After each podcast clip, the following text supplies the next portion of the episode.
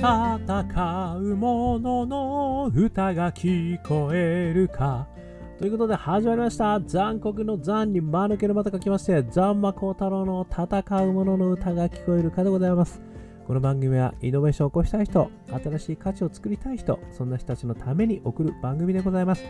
私、株式会社イノプロビゼーションの代表させていただいたり、株式会社 NTT データのオープンイノベーションエヴァンジェリストをさせていただいたりしております。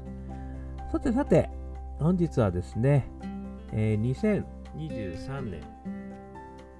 1月21日ということでですね、えー、今日はですね、お昼に、えー、お話しさせていただいております。すごくですね、東京は青空が広がりまして、えー、その代わりすごく寒いです。ね、風邪をひかないように、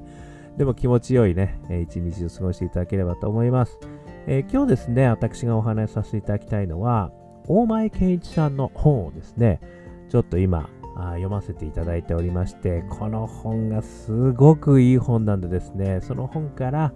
イノベーションに関すること、で私なりの解釈、感想をですね、お話しさせていただきたいと思ってます。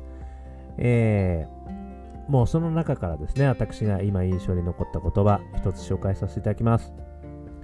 あなたが変われば世界が変わる。もう一回いきます。あなたが変われば世界が変わる。えー、さらにですね、えー、大前さんこう言ってます。えー、国大なり、えー、地域大なり個人というね、国が一番、国からこう個人に対してこう、鍵がこう、小さくなっていくっていうんですかね。えー、最初は要は国が大、えー、大事、地域が大事、そして個人という従来の図式がベクトルの向きが逆になり、個人大なり地域大なり国へと変化し続けているのが今なのだ。えー、もう一回言うと、国大なり、地域大なり、個人という従来の図式から、ベクトルの向きが逆になり、個人大なり、えー、地域大なり、国大なり、へと変化し続けているのが今なのだ。これ言い方合ってるかな？これ伝わります？いや、今までは国が一番大きかった。ね、国、地域、個人という従来の図式から、個人、地域、国という変化になってる。つまり個人が非常に大事な時代になってきてるんだよと、えいうことをですね、この本の中で言われてます。で、かつですね、あのそれを言ってるだけではなくてですね、具体的なメソッド。これではですね、えー、15の方法って書いてるんですけど、あの具体的に0から1を生み出す15の方法ということがですね、もうお前さんのものすごい分析力によるですね、経験とノウハウの詰まった、あそんな本になってますんで、もしよかったらぜひですね、これちょっと読んでください。えー、小学館 ebooks 発想力、えー、0から1を生み出す15の方法、えー、2018年12月5日、電子書籍版発行、著者、えー、大前健一、えー、発行所株式会社小学館という本でございます。えー、0から1を生み出す15の方法っていうね、あの本でございますので、ぜひ読んでいただければと思うんですけど、私はですね、でもやっぱりこの、そのコンセプトがものすごくやっぱ心に響いたんですね。つまり、国が一番、あのやっぱ大きなことができる、えー、そういった存在だったのが、もうこれからは個人。この個人がやっぱりすごく大事な時代になってきてると。そして、あなたが変われば世界が変わる。もう個人が世界を変える時代になってきてるということを大前さんが言っていただいてるっていうのはですね、私はすごくあの感動いたしましたし、すごく勇気をいただいたっていうことでございます。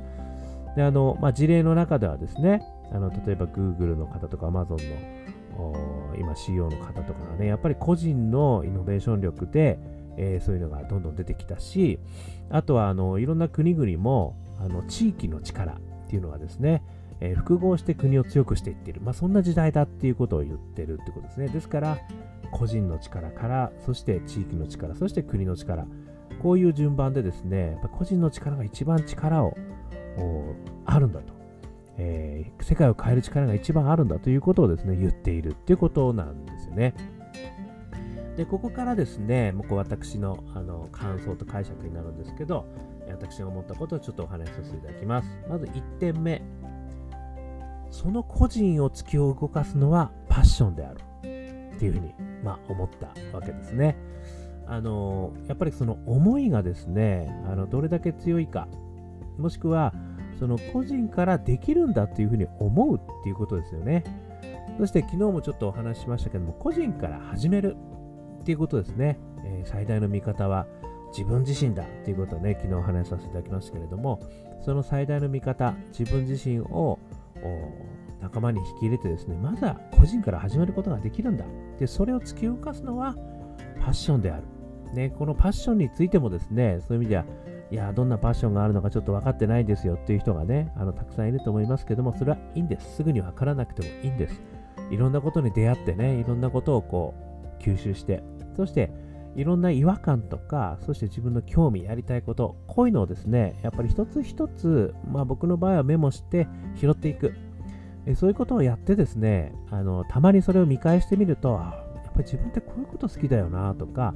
なんで自分ってこういうことをやりたいと思ったんだっけ？とかって考えてみるとですね、あの、やっぱりこういうことやってみたいなっていうことがね、あの出てくるんですよね。で、それをやってみるとですね、またちょっと違ったなっていうとかね、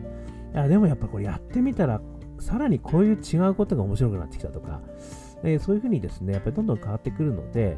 人本当のポイントはですね、一番のポイントはやっぱり自分でできるんだと。個人でね、やっていけることは何でもあるよ。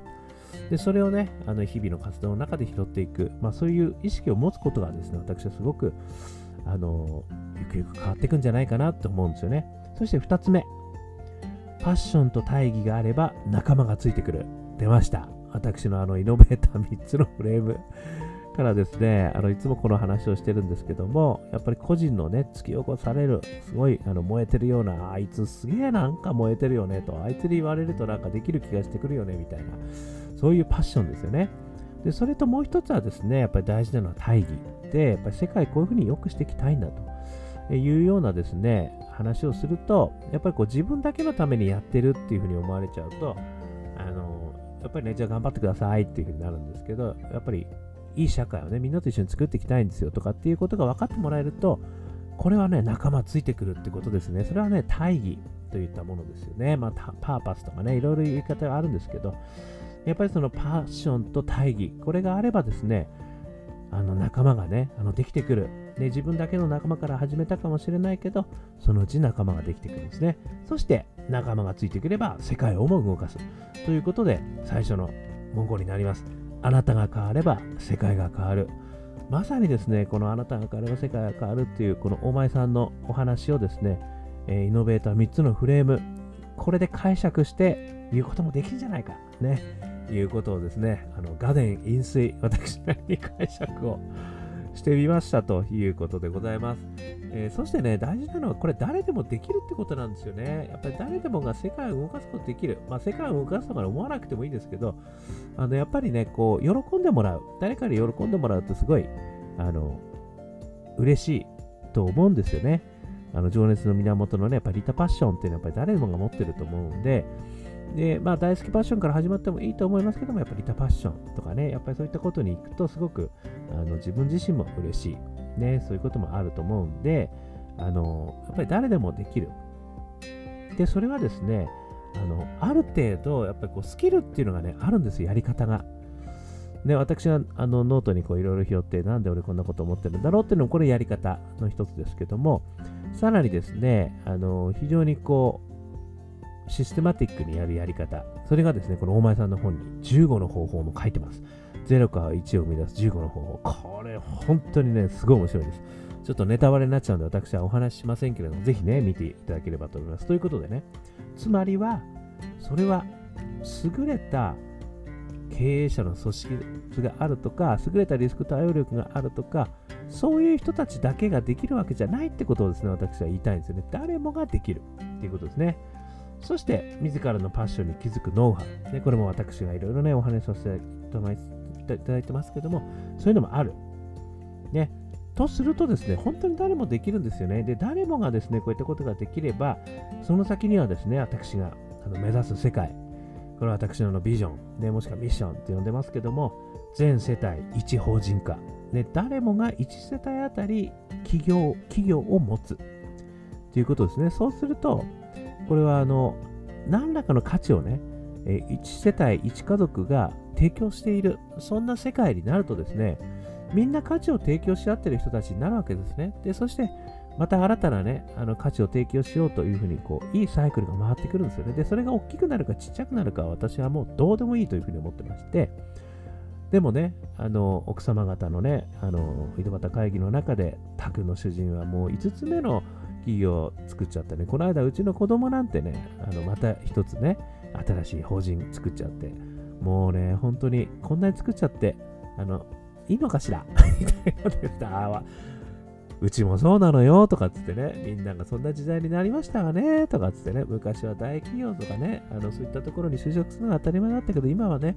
まずはこう企業、ね、新しい価値を作る、企業を作るってどんなことなのかってことをね、やる時代になったわねっていうようなね、そんな時代にこう変わっていく。なんかそういうですね、私は夢を持っていて、そういう活動をしていきたいと思ってるんですけど、この大前さんのこの言葉もですね、それをですね、非常に後押ししていただける。あなたが変われば世界が変わる。こういったことをですね、思いましたというお話をさせていただきました。少しでもね、チャレンジする人の参考になりましたら幸いです。え